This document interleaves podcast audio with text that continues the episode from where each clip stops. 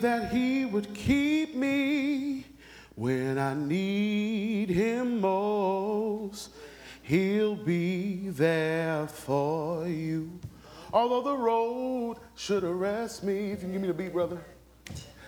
Jesus said to me, I'm not alone. He sent his loving hand to guide me. I won't be afraid. He'll be, I know, I know, He will make a way. He can turn your darkness back today. In His Word, He's the lover of my soul. Jesus will make a way.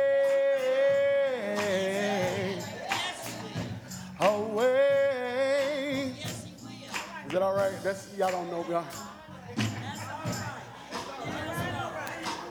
They've been telling me I've been old for a while. But um, you know, I've been out in California for about five years now. And um, Terry used to always say, Robert, you're always bringing them old ones back. Well, because that's what keeps me. Yes. And, and, you know, in the darkest of the night, you know, I need something that's gonna hold me together. I mean, some stuff is cute and it makes you feel good, but I need something that's gonna hold. I'm a big guy, right? So I need something that's gonna sustain me, right? You know, and it's kind of funny to hear Miss Debbie up there because she used to do a song that, you know, really rests. I've learned to wait on him. Y'all remember that? I've learned to depend on him. I tell you, I've learned how to put my trust in him. For he promised never to leave me alone. Y'all help me out? When I was in trouble, he has always been right there on the double because he promised if I wait on him, depend on him. If I trust in him and believe he will, he promised if I wait on him. If I depend on him and if I trust in him and believe he will, every mountain. I'm doing this on purpose. Mountain hill made low, all the crooked and the rough places plain. Let me tell you that your change will come if you learn how to wait. He will make a way if you learn how to wait. See, see, see, see. Yeah, okay, all right. Y'all want me to preach? They told you to preach. We didn't tell you to come up there and sing Luther. So I will preach. Thank you, Grandma. I, uh, I'm happy to see y'all. It's good to see you, Sister Johnny. It's so good to see so many faces. Um, but it was good to come home and see my mama. You know? Um, so continue to pray for her as she not only recovers, but takes this experience and thrives. I, I, I don't think that God does stuff by accident. I honestly believe that everything that God does is providential. There's something in there. It's good to see you, Sandy. It, God is providential in everything He does. And what, what we struggle with is because we don't understand what happens in between. So, Pastor and Terry did their prophetic work, and they talked to y'all about what happened this week. And to be totally honest, you, honest with you, I didn't have time to think about Trump because I was there for my mama. So, so, and those who know me, those who follow me on social media know that I'm pretty much a political junkie. But uh, there's a time for that, and there's a time for the word. So, I want to be honest with you. I'm going to talk about the entire part of this text, but I've never liked when preachers read 26, 25 verses. So, I'm not going to do that to y'all because I didn't like it. Uh, So if you can just trust me, we're going to we're to deal with verse 5, but my prayer is that you'll go home and read this in its entirety. There's something there. So if you could stand with me, and then literally I'm going to read verse 5. I'm using the Amplified. I'm pretty sure the King James is up there. I'm sorry, Mrs. Miss Kathleen, leave it as is. Don't worry about it. Um, he says in this text, He has built up a hedge against me and surrounded me with bitterness, tribulation, and anguish. Your version reads, He has built it up against me and com- compassed me with gall and travail. Sit down, sit down. Thank you so much. Thank you so much. Thank you so much. I must admit, this past week was rough.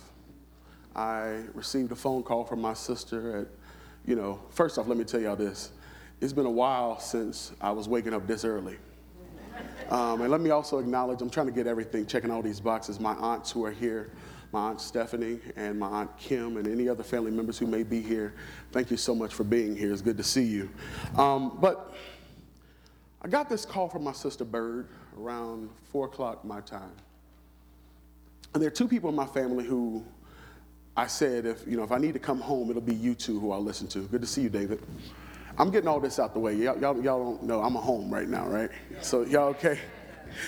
And, and she said, you need to come home. And I said, What's going on? She said, Your mother, my sister said this to me. She said, Your mother has fluid around her heart, and I'm tired.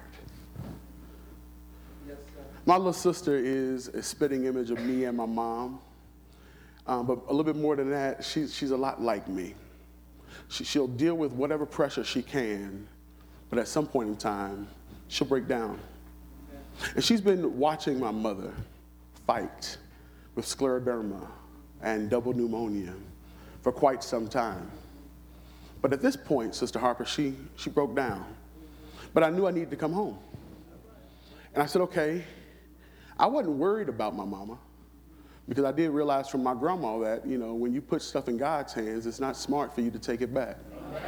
So whatever was going to happen was going to be in God's will anyway. I just told you a few minutes ago that I believe God is providential. Amen. So, so I must admit, I was a tad bit perturbed getting on that plane.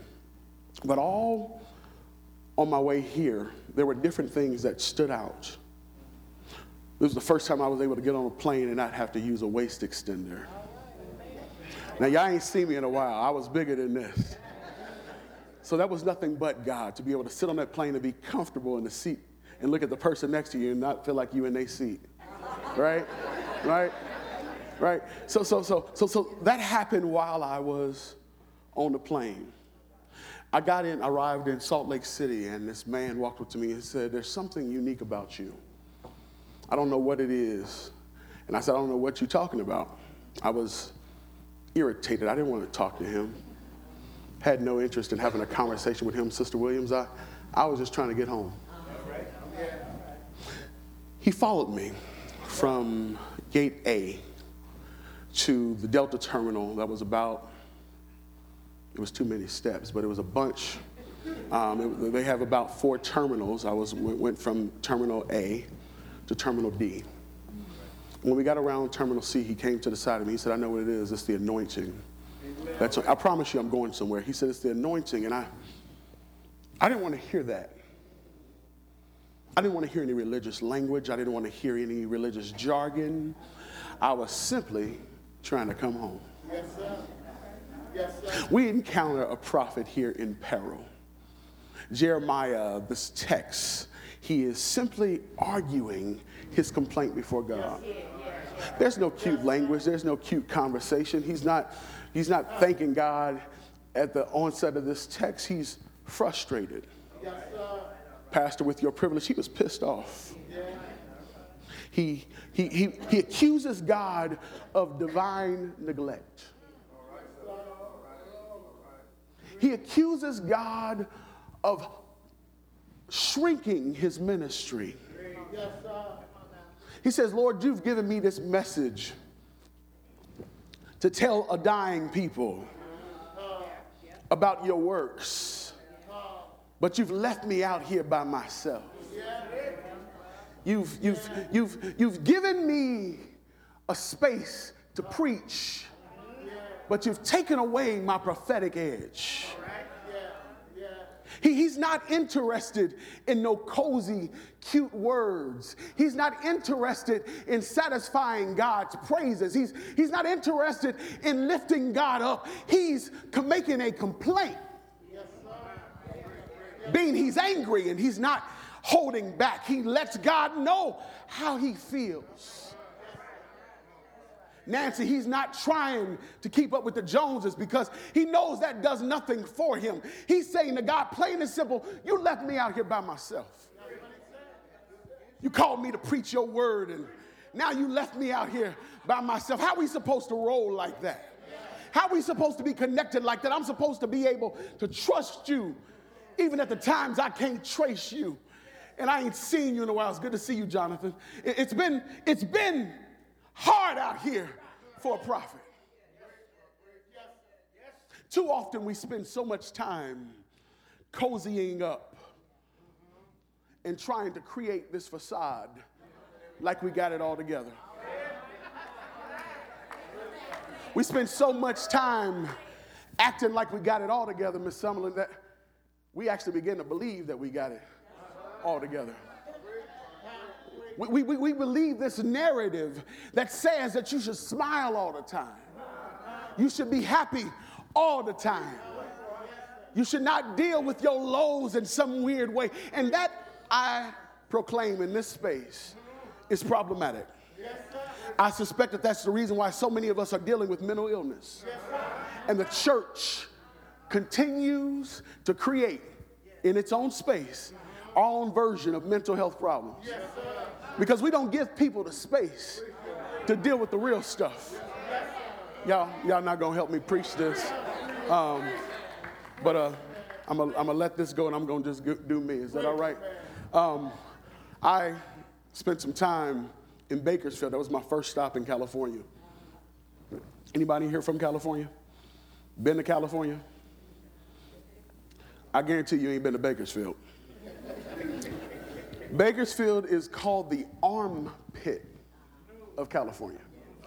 It's dusty, hot, and I was, I mean, y'all, I was out there doing a rain dance. I, Bird, seriously, me dancing, praying for rain, brother, because I had not seen rain in so long. While in Bakersfield, I began to realize what my passion was. I took the job um, assisting the president with, with uh, minority youth. I took the job living on campus, taking calls from students when they were at their worst. I took the job, but I had not yet accepted how that connected to all of these years I spent in college. And trust me, I spent some time in college. Y'all know because I left here in 2002 when I made my first sojourn up 75. Central State University. Left Central State and went down 75 to Emory in Atlanta. But I didn't realize that God was using me on college campuses to impact youth, to impact, I keep calling them youth, impact young students yes, for God's glory. Amen. Sister Hamilton, I was trying to figure out in Bakersfield, what the heck am I doing here? Well, there was a young man named Marvin Timothy, and he came up to me after a meeting I had with the students at the residence halls, and he said, You know what we're missing, Rob? I said, No, but I'm sure you're about to tell me. He said, Bible study. I said, Man, I don't teach the Bible. I know it, but I don't teach the Bible. That's not something, that's not in my realm of orthopraxis. I don't do that, you know. He said, Well, didn't you say you went to Emory and you got a divinity degree? I said, Yeah, I said that, but I didn't say that I was here to teach no Bible study. But let me be honest with you. It wasn't a question about whether I could do it. I didn't want to do it. Why? Because, Belinda, if, if, if, if I teach the Bible, then I got to be held accountable. I need y'all to be real with me today. I need y'all to be real with me today. See, see, see, see, if, if I teach this, then I'm not worried about how he gonna see me, Sister Cunningham, but but I'm worried about how God is to see me. And for that period of time, I was able to live under the radar. You know, yeah, I'm a preacher, but you know, I didn't walk around talking about, yeah, I'm Reverend Robert Morton. No, because that's who I am, right? At the core of my being. And I didn't feel like I needed to, Willie, to, to go telling people I'm Reverend Robert Morton. But Marvin Timothy didn't care much about what I had to say. Marvin Timothy knew that he had a need, and he asked me, Why don't you start a Bible study? Here I am in California, the liberal, the most liberal of all the states, really, right? About to start a Bible study on campus as a state employee. I know y'all don't get that, but, but I'm being honest with you. There was a conflict. There was a conflict. And this conflict was not simply between me and Marvin Timothy. Yes. It wasn't between me and residential life, me and the president's office. The conflict was between me and God. Amen. Amen. I know you called me. I, I, know you called me. I know, I know you called me to preach your word. Yes. But I didn't sign up for this. Yes. I didn't sign up for this. No, no, no, no. Because this is muddy stuff. I don't mind preaching and going from church to church on Sunday morning and, and doing my thing, you know, and singing a couple songs and making folks shout and go on home and do my do me, right? I'm, I'm serious. I'm trying to be honest with y'all today. I'm trying to be. I, I didn't. I didn't put in for all of that, David. God says, I don't care what you put in for. This is what I need you to do. We went from me and Marvin to me, Marvin, and Stacy. Me, Marvin, Stacy, and I could make up a whole bunch of names right now, but by the time I left Bakersfield, I'd been there, Grandma, for about eight months. They had a student led Bible study that was about 47 students strong. Now, hear me out. Hear me. That, that had nothing to do with me. Because I had nothing to do with it. I was simply God's emissary. And I had an issue with what God was calling me to do. How many times in our lives does God call us to do stuff that we don't get a prior okay to? He seeks no pre approval. He doesn't ask for your input in it. He doesn't figure out whether it fits in your budget. Doesn't really matter if it works according to your schedule. But God calls us to do stuff. And sometimes we say yes, but sometimes we say no. And what I want to talk about just for a few more moments, I promise you, is, is the time in between the call and the answer. I want to talk about the distance between the peaks and the valleys. Ah, too many times we spend our time on the mountain when things going well, when God's stuff adds up with what you want to do. I'm going to preach this, I promise you. I promise you. And sometimes we spend so much time sunken, sullen, and down when God has called us to do stuff and we said no. But what about all the stuff in between? What about how I'm feeling with the way God's dealing? What about all of the stuff in between my highs and my lows? There was this teacher who had a conversation with her students. They said, You give the hardest exams, Miss Turner. Miss Turner, I, I sit around in your test and I'll be stressed out. I'll be wanting to quit. She said, Why do you feel that way? Don't you feel like I prepare you? She said, Yeah, after the exam. But while I'm engaged in the test, I feel like you left me by myself. While I'm engaged in the struggle, I feel like I'm by myself, Corey. While I'm going through, I feel like you're just spectating. watching me stumble, watching me struggle. She said, Listen, baby, it ain't because I don't love you, but the teacher is always silent during the test. Uh, because if what I taught you holds any weight, y'all gonna, y'all gonna make me get myself happy off of this. Uh, if what I taught you was anything, then you can get through the test uh, with flying colors. And I want to be clear there's some Miss Turners in this house. But truth is, there's some little Deborahs in this house. And, and I'm one. I'm raising my hand because I found myself sometimes, y'all, doing a test, feeling like he's left me by myself. I know I, I, used to hear Dorothy sing, He won't leave you nor forsake you. But Debbie, I felt like He's left me by myself. So that's where we enter when we have a conversation with Jeremiah. They call Jeremiah the crying prophet, right? And he gets this bad rap. But truth is, Jeremiah, second to David, is the, the most real Old Testament voice. Jeremiah does not hide behind the pulpit. Jeremiah is honest about how screwed up he is. He lets you know, he lets you come in to his secret place where he sits down and wrestles with the divinity of God. He looks at God and say, God, you've hedged me about. You've screwed up my life. You've called me to preach this gospel and you ain't supporting me. We're supposed to be cool, man. It's more than simply an employee and employer relationship. It's deeper than that. This is a hurt child. Now, when you now I guarantee you you've been in this book before. You've been in this chapter before. Because most preachers move to verse 21. Because verse 21 is the one that'll shout. Verse 21 is the one that'll make you feel good. It'll, it'll put some running in your steps, right? It, will do something to you. Can we pull that up real quick? Um, but, but, I think I know about heart. He says, But this I recall to my mind.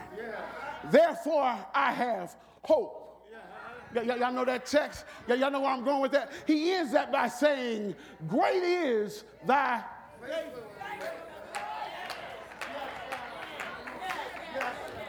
Great is thy faithfulness. See, see, we can spend time and I can preach to you about how great is thy faithfulness. My mama is just text me. I, I can tell you about how great is thy faithfulness. I'm, I'm headed home tomorrow because I know she's gotten better. But let's deal in, in, the situations when God is not speaking, when I was sitting there waiting on the surgeons to do something for my mama. Let's talk about the times when God is not making an audible noise, when things aren't looking good, when, when situations don't seem to be under God's control, when problems seem to continue to mount, when, when, when the days seem like nights, when you are tired and in despair, how do you deal? Ah with the silence of God? How, how do you deal with the nights where it doesn't seem like He's going to be by, beside you? You got to trust ah, in the one who, who will keep you whatsoever years may bring. If by earthly friends forsake you, still more closely to Him cling. In between the peaks and the pitfalls. How do you deal with a God who stays silent when you feel like he needs to speak? I know for so many of you this week was, was a struggle. God, where are you? And there's also this great temptation. Sit down, brothers. There's this great temptation. I got a few more minutes now. There's this great temptation.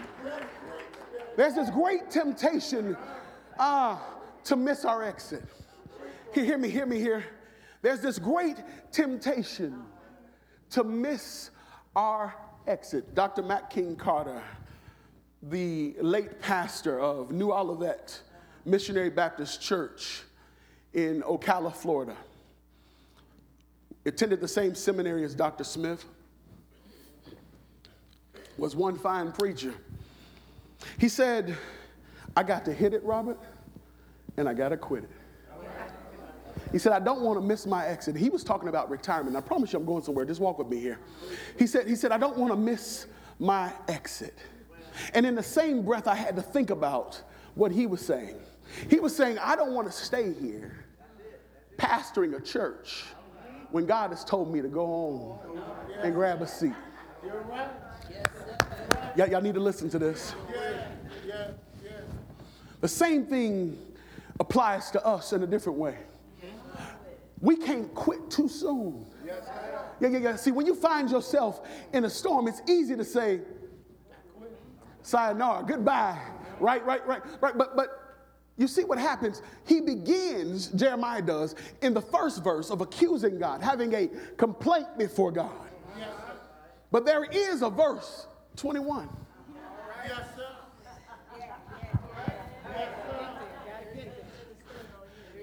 He starts off with, I am a man who have seen affliction. Then he moves to, He has hedged me about that I cannot get out. He has made my chains heavy. Then he moves over and says, This I recall to my mind. Therefore, I have hope. Let, I want y'all to catch this. Catch this. He starts off with, I'm a man who has seen affliction. I, am screwed up. I'm, I'm stressed out. And then he, then he accuses God. He says, he says, you have hedged me about, that I cannot get out. You have made my chains heavy. Then he runs and he says, But this I recall to my mind. What am I talking about? I'm talking about that conjunction. Y'all, y'all remember that conjunction, junction? What is your. Yeah, yeah, yeah, yeah, yeah. See, see, but, but is a conjunction. What is a conjunction, Robin? I'm about to go take my clothes.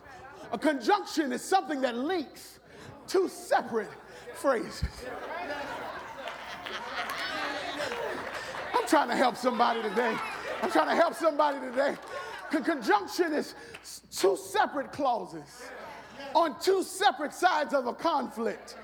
But the conjunction links them together. Hey, can I get some help? Come on down here. Come on down here.